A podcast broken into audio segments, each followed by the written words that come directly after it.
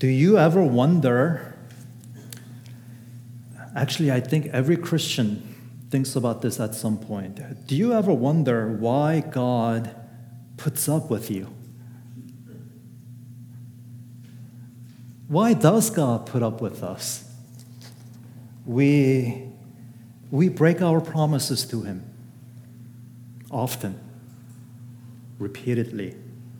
We take Him and we take His grace for granted. So, why does God put up with us? Indeed, that is the question that is before us in this chapter. And as we look at how and why God put up with Israel, we will begin to see why God puts up with us, though we often fail Him, though we often stumble. And so, the first thing to see from this passage is to note Israel's behavior towards God. Israel's behavior towards God. Now, this chapter 48, this chapter concludes the section about Cyrus in, in the book of Isaiah. You remember from the past few weeks how the prophet Isaiah foretold many years before it actually happened. He foretold that God would raise the Persian king Cyrus and that he would come and defeat Babylon. And of course, the Babylonians are, those, are the ones who uh, took the people of Judah into captivity. And that God would raise Cyrus, conquer Babylon, and under uh, Cyrus, God's people would return home from their exile. And uh, what's really interesting is this uh, the, the modus operandus, the MO of false prophets, is to deal with vague generalities. The true prophets of the Lord in the Bible, many years before these events came to be, they were specific, they were detailed. And so Isaiah, many years Cyrus was on anyone's radar. Isaiah named him as Israel's deliverer, and he said that Cyrus will save Israel from the Babylonian captivity and return Israel home. But it raises a really important question. Then what? What then? Because you see, Israel's sin caused her captivity and the exile. It was to discipline Israel that God sovereignly brought against Israel first the empire of Assyria and then the Babylonians. And so, what does it mean that the Jews will be able to return home under Cyrus?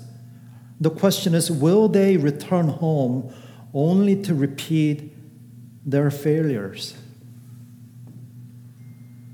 You see, under Cyrus, certainly the geography and the politics of Israel's world will radically change.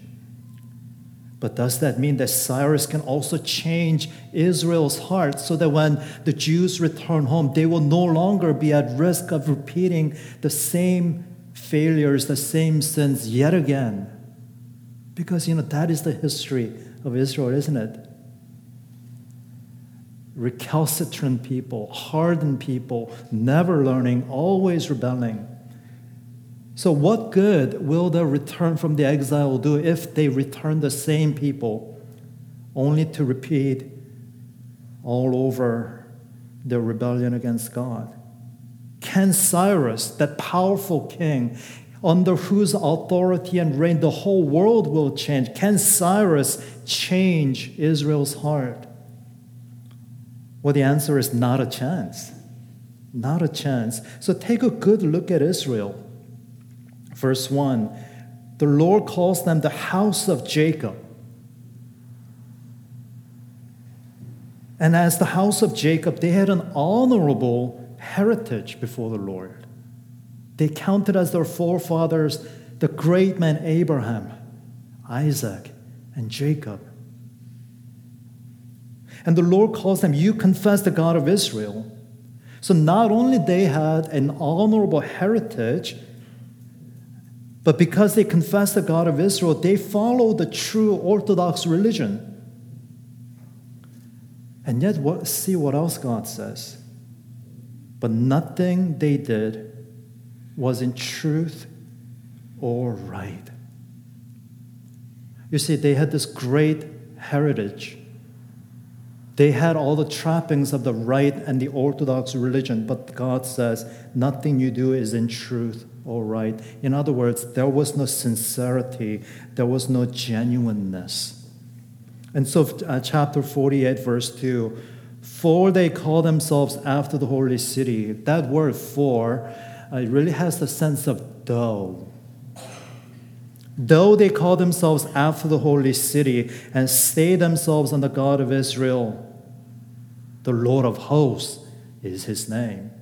In other words, these people, they, they put on a good show. They were good actors.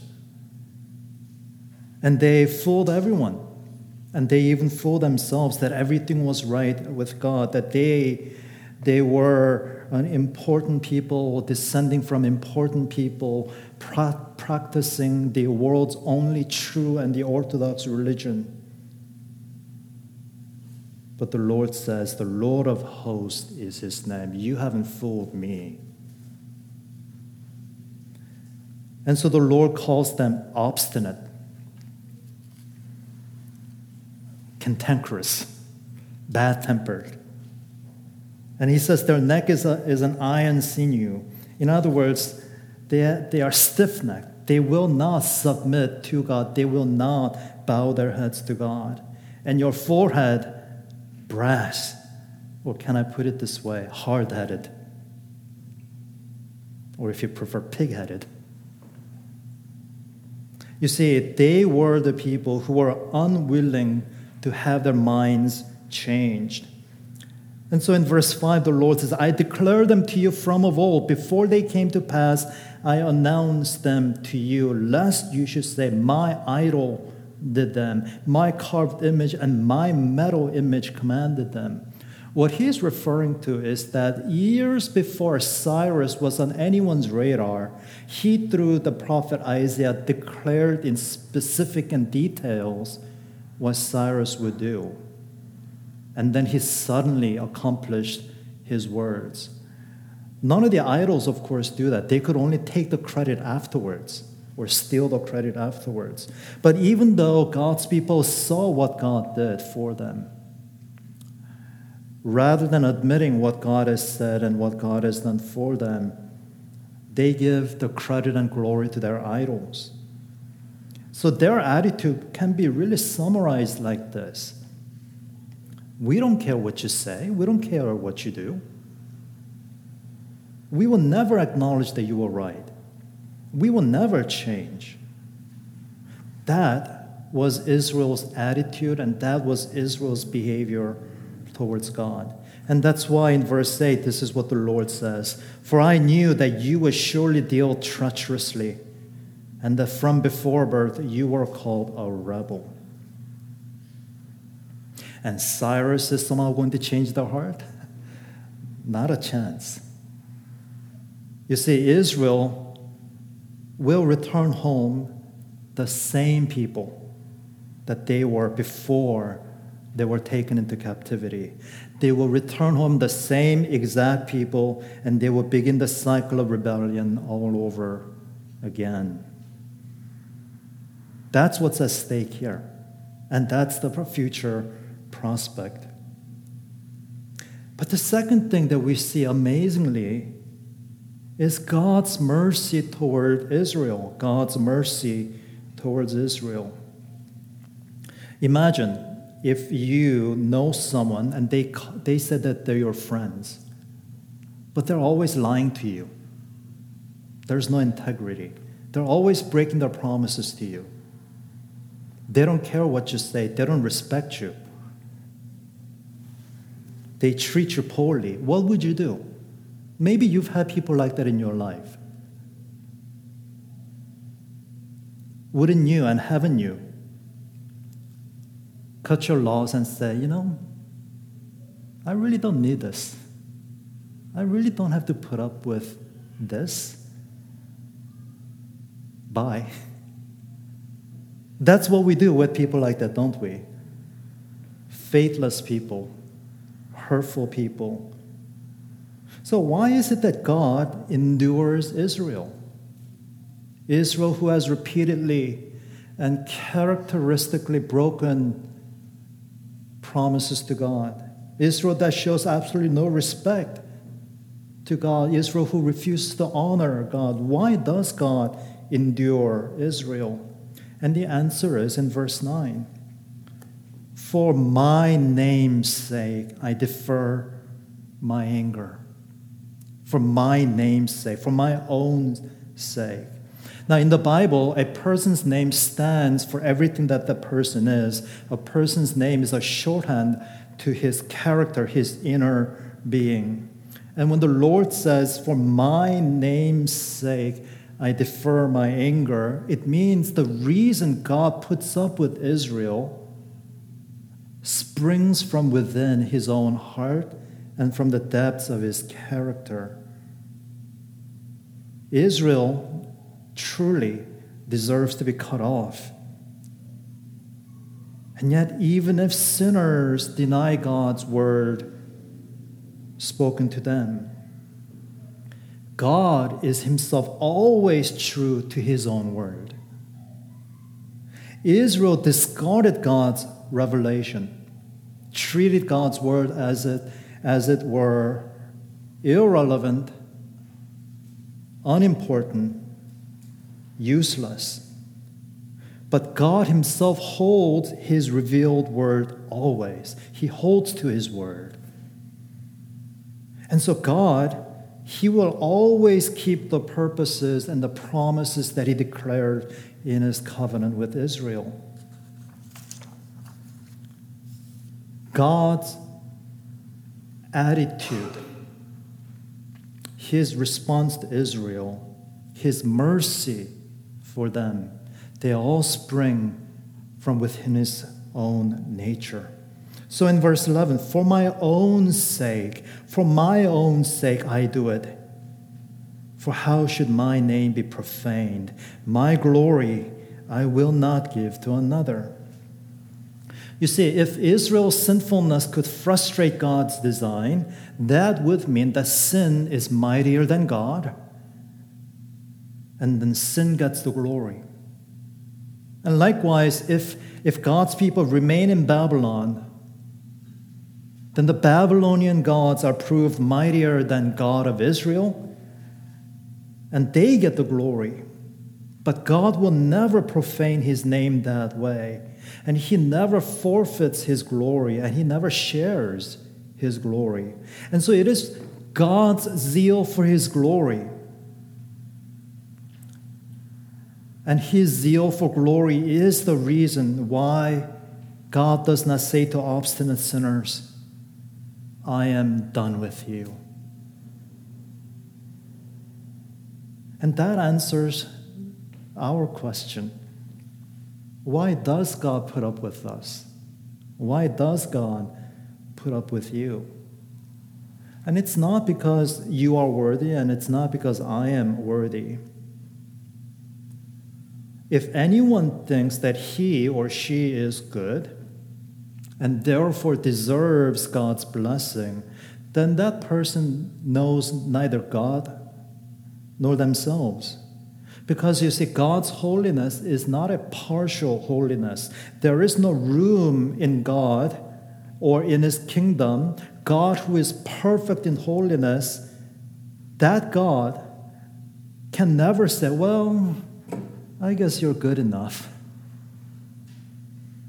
There's absolutely no room for that because His holiness is a perfect holiness. It's the holiness that cannot abide even the hint of sin.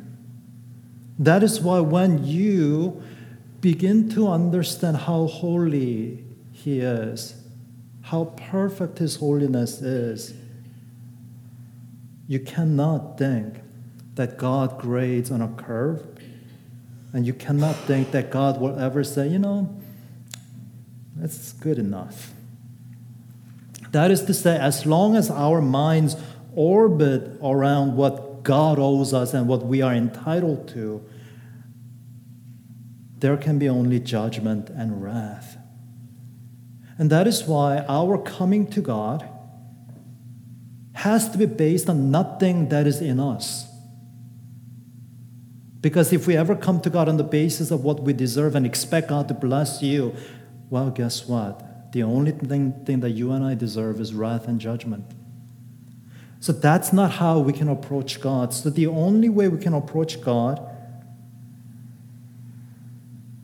is by relying on who He is in Himself.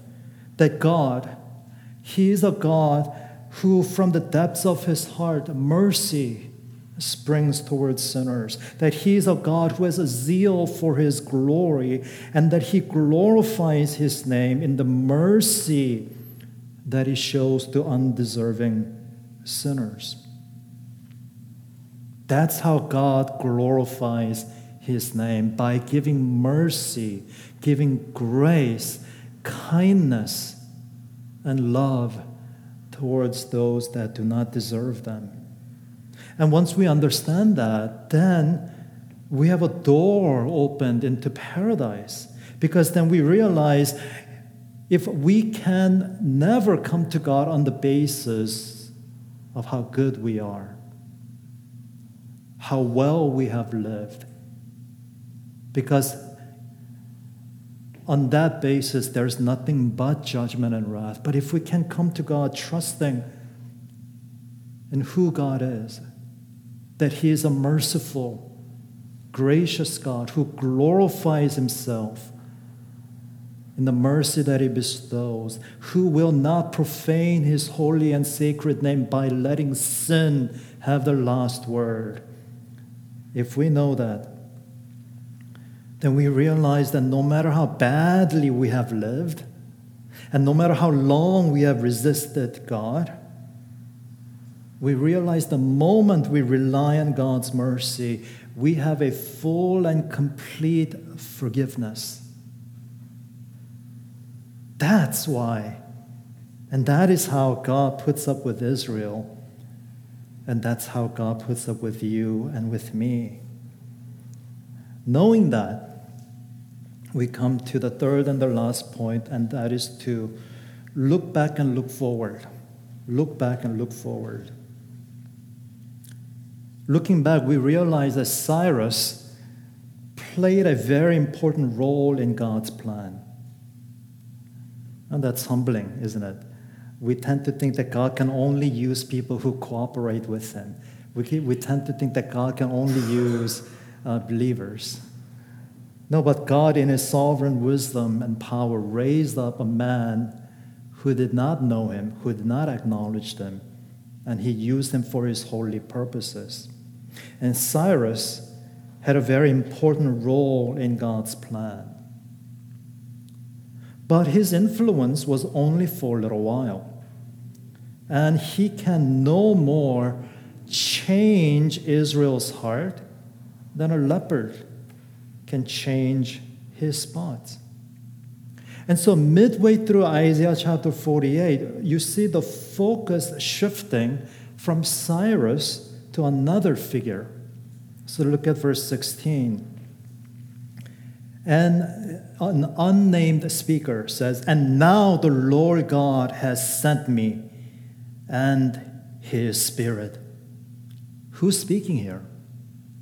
Well, the clue and the answer are found in the context because in the book of Isaiah, there is only one person upon whom God has poured out his spirit. There is only one person in the book of Isaiah that, who is empowered by the Spirit of God to do God's will, and that is a servant of the Lord.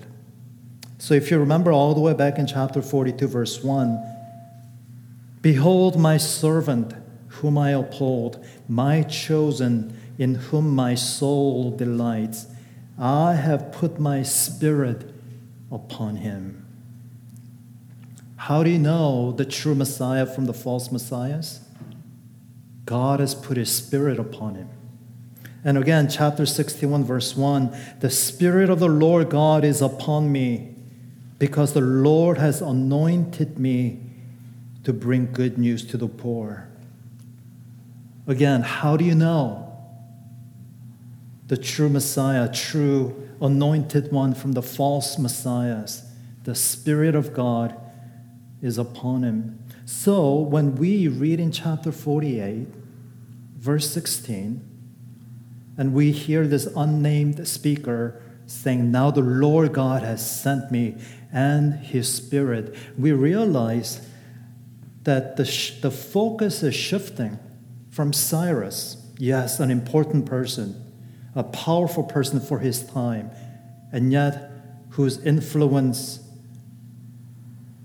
and authority were limited, who could never change the sinful heart of Israel. And the focus now shifts to the one who can change the heart of Israel, who can redeem Israel. And the servant of the Lord, that is, of course, Jesus. And that servant of the Lord is being introduced here in anticipation and in order to answer the predicament of verse 22. There is no peace, says the Lord, for the wicked. You see, that's the predicament, isn't it? If Israel, if the Jews return from their exile, but with their heart unchanged, if only to begin their rebellion all over again, what peace can there be for them? As long as they remain wicked, they have no hope. As long as their heart is unchanged, they have no hope. And that is why God has sent his servant, Jesus Christ, because he is able to change people's heart. He is able to truly redeem God's people, and he is truly able to give them God's peace. And so, this, loved ones that there is no sin that Jesus cannot cover. And there is no sinner that Jesus cannot redeem. But Jesus, He does more than cover our sins. You see, the servant of the Lord is one who is endued and empowered with the Holy Spirit of God, not just in a small measure but without measure. The servant of the Lord, the most outstanding aspect of him is that upon him the Spirit of God rests in fullness. And out of his fullness, he gives the Spirit of holiness to his people. And it is the Spirit of holiness who is at the same time the Spirit of Christ, who takes the people who are molded by the world and he pours in them into the mold of Christ. And because the risen Lord Jesus, he ascended and he sat at God's right hand and he gave his spirit. It is that spirit of risen Christ that we have received, who is working in us, who is now making us to become like Christ, so that we have now begun to taste the peace, enjoy and possess the peace which was once out of our reach. But because of Jesus and His Spirit, that peace, it has become ours. We have begun to experience it and begun to taste it. And that's where the peace of God comforts us because you and I, we are still not what we wish to be. We are still not what we ought to be.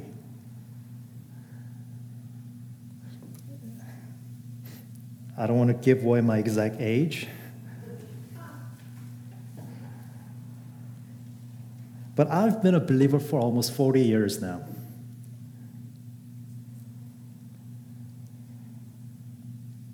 I am not the Christian that I want to be.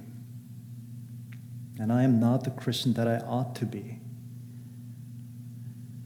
And that is a very difficult thing to live with because we love the Lord, don't we? And it breaks our heart that, that we still don't have everything together, that we still struggle, that we still stumble, we still falter in so many ways.